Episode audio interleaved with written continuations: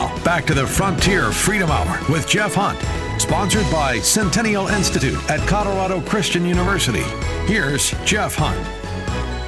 Hi, friends. Joining us in studio, Dr. David Murphy, Dean of the School of Behavioral and Social Sciences for the College of Adult and Graduate Studies at Colorado Christian University. All right, 25 years with the Air Force. What'd you do with them? Uh, about half of the time was spent uh, flying fighters, F 16s, and the other half was in training, operational, and uh, support positions. So I ended up as my final assignment in uh, Sheppard Air Force Base in northern Texas as a group commander, uh, training one of our tech school groups. You were going Mach 5 with your hair on fire, huh? I, I was uh, when I could. so I always ask this. I did a little bit of Air Force ROTC when I was younger. I hung out with the guys. I never finished the program or anything. But I, so I got to hang out with some Air Force guys. And they always like pushing the uh, sound barriers. And uh, did, you, did you ever get to kind of push the sound barrier and break the sound barrier? I did. The fastest I remember recording was uh, Mach 2.1 in a, a, clean, what we call a clean F-16. That means essentially nothing on it, no tanks, no pods, just the uh, just the F-16, and up very high. So, all right. So, give us some war stories. well, ta- we're talking with uh, Maverick from Top Gun. If you don't know, that's a different branch. I know, I know, but it's Dr. David Murphy with CCU. Give us some fun war stories. What What are some of the uh, What are some of the most memorable things you did flying a jet for that many years? One of the things that I loved the most was just the joy of flying. I remember flying in Alaska under the northern lights under night vision goggles. We, we wore night vision goggles at that time in the F 16, and it was the most beautiful natural phenomena you can ever imagine. Almost magical is is the way to describe it. really, about thirty thousand feet under uh, night vision goggles, and the and the lights were dancing in the sky. It was just amazing. So that was the the good side. The bad side was after 9/11. You know, so 9/11 happened. Um, I was my wife got a call. She was in the military at the time. We of course were asleep. This is in Alaska. Time we were asleep just kind of getting up for the day. She got a call from a coworker said turn on the TV, and we turned on the TV, CNN at that time, and the first tower went down. I said I need to get into work, wow. put on my flight suit and ran out the door, and uh, so I was in like within 15 minutes, and the guys that they brought in they put immediately on alert. So the next thing I knew, so what had happened, of course the attacks were in the east, but the Pacific still had a lot of airliners over it, right? Okay, because they take there's a lot longer legs. We had all kind of airliners inbound from Asia on the west coast, and we did know who might have been who. So they immediately put us on air alert. They armed us up with live missiles, and because I was one of the first ones there, I was briefed as one of the four ship flight leads. I still remember the group commander coming in and briefing about this. And I asked him, Sir, what is the authority for us to have to shoot down a civilian airliner? It was the, the, the hardest question I could have ever asked in my life, or the hardest question he could have ever answered. Uh, the gravity was intense. And in fact, our brothers to the south, that would be down at Elmendorf Air Force Base in Anchorage did have to launch some F 15s against an airliner that was squawking the wrong code. They had to force it to land in Canada. Fortunately, it all ended well, but it was very tense, even on the West Coast, on things most people don't realize, as well as over the capital and on the East Coast, and of course, New York City.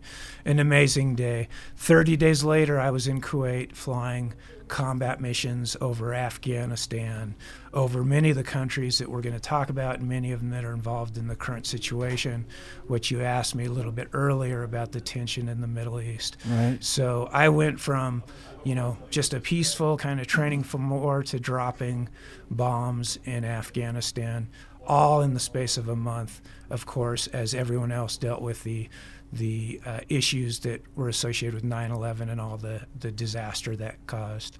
What was your time like there in the Middle East? My time in the Middle East was good in overall. We we train for war, and you, when it happens, you want to be in it. The the odd thing about being a soldier, being an airman in my case, is we of all people want war less than anyone else. But if it starts, we want to be in the thick of it. Mm. So in that sense, it was good. They were long, hard missions. They would be scheduled for nine hours. Keep in mind, this is a single seat, single engine airplane. We'd have to fly all the way down over the Red Sea uh, all the way across Pakistan into Afghanistan. Of course, we couldn't overfly Iran, as you can imagine. We'd have to do a big circuitous route. We'd have tankers take us there and back. It was a big, complex, tiring mission. They would start as nine, almost always get extended to 12 hours, and sometimes go as long as 16 hours in a single seat airplane. So it was pretty demanding. A lot of boredom for the first two and a half, three hours till you get into you know, into Afghanistan. And then, uh, as you can imagine, things could get tense. They could be boring. You just never knew what was going to happen. What, what would be a tense situation? Uh, we would fly a CAP. So a CAP means a combat air patrol. Essentially, as as you guys know, we had a lot of guys on the ground, special ops, doing some pretty amazing things. And almost anyone, everyone has seen the pictures of the combat controllers on the horseback and yeah. just doing some very innovative attacks. Uh, as we were getting forces over there to Afghanistan and building up forces, we had special operations extremely busy. So we were there to support them from the sky. So oftentimes we'd go over there with our bombs and just fly what we called a vul, a, a window of usually three hours. Again, it usually, oftentimes got extended to six, sometimes seven or eight hours, that we would be on call if they needed us. And if we were called, we had to go in, usually under the control of a close air support person. Not always. Sometimes we were just told to bomb certain targets, uh, called time sensitive targets that they would send us or we'd have in the airplane. And then we would have to respond to that. Wow. All right. So I think you all could see he's got he's got the credentials to speak into what's happening in the Middle East.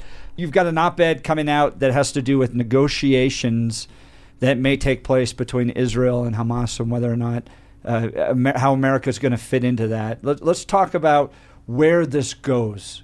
That's a great question. Thomas Friedman, writing recently in the New York Times, wrote an article called The Biden Doctrine for the Middle East is Forming and It's Big. And he talks about three arms of this doctrine. The first arm being a robust response against the proxies of Iran, the second arm being a two state solution now, and the third arm being a uh, increase of the presence and the pressure of Saudi Arabia in this whole situation. Interesting article. I don't necessarily disagree with the response part, but I strongly disagree with the two state solution part. Lots of reasons for that. Of course, it would require a long history of Palestine and the, the area we call Palestine and why the Jewish the Jewish claim to the land is legitimate mm-hmm. and so there's that whole side that I'm not going to go into. I'm going to assume the listeners understand that argument, why the Jewish claim to the land is legitimate and the Palestinian so called claim to the land is completely illegitimate. Hmm. But the other side of it is the proof is in the pudding. What nation in the Middle East has Arab citizens, Christian citizens, Jewish citizens living side by side, right. able to flourish, able to build their businesses, become educated, serve in the government, is that some of the Middle Eastern other Islamic countries, is that Iran, is that the UAE, is that Qatar, is that Saudi Arabia, or is that Israel? What nation? flourishes freedom, human productivity, and this ability for people to choose their own way freely. Does that mean everything Israel does is right? Of course not. Of course not. Does that mean that uh, the whole nation supports Netanyahu? We know they don't. We know there's been a lot of tension politically for Netanyahu over the course of the last the last year. Okay, but does that mean that we should support them unequivocally? It absolutely does. Yeah, yeah. They need to finish what they started in Gaza, and it needs to not result in a two state solution. Uh, in effect, we've already tried that in 2005. They handed over Gaza to the Pal- Palestinian Authority, and we know what happened there. The two state solution absolutely didn't work then, and it absolutely won't work in the future. So, that part of Friedman's article I completely disagree with. Talking with Dr. David Murphy, he's the Dean of the School of Behavioral and Social Sciences for the College of Adult and Graduate Studies at Colorado Christian University. When we come back, I'm going to ask him questions about well, okay, if we're not going to embrace a two state solution, what happens to the Palestinians? And we'll get into kind of details on the future of how all of this is going to deal with Iran, which is the real, you know, 200 pound gorilla in the room that could, uh, you know, gin up a big threat to the United States and the Middle East. And I think many of us don't want to get pulled back into these what seems like endless wars. Friends, you're listening to the Frontier Freedom Hour, sponsored by the Centennial Institute at Colorado Christian University. If you haven't checked out CCU, check out what this institution's doing. Over 200 degree options on a whole variety of different things that could open the next door in your career, right? So, yeah, you may be thinking college is that kind of uh, thing that people go to for four years. Uh, that place they go to for four years and they, they live in dorms, all that stuff. Yes, CCU has that for its traditional undergrad, but if you're an adult learner, right, you've got kids, you've got a career, but you're looking for something that's going to open a door for you in your career or pursue a new career. Go to ccu.edu and check out the College of Adult and Graduate Studies, where you can get your degree entirely, in most cases, online. So it's around your schedule. You're not going to have to leave your family. You can do this at night and learn from people like Dr. David Murphy. Friends, we're up against a commercial break. We'll continue this conversation when we return. You're listening to the Frontier Freedom Hour, sponsored by the Centennial Institute at Colorado Christian University.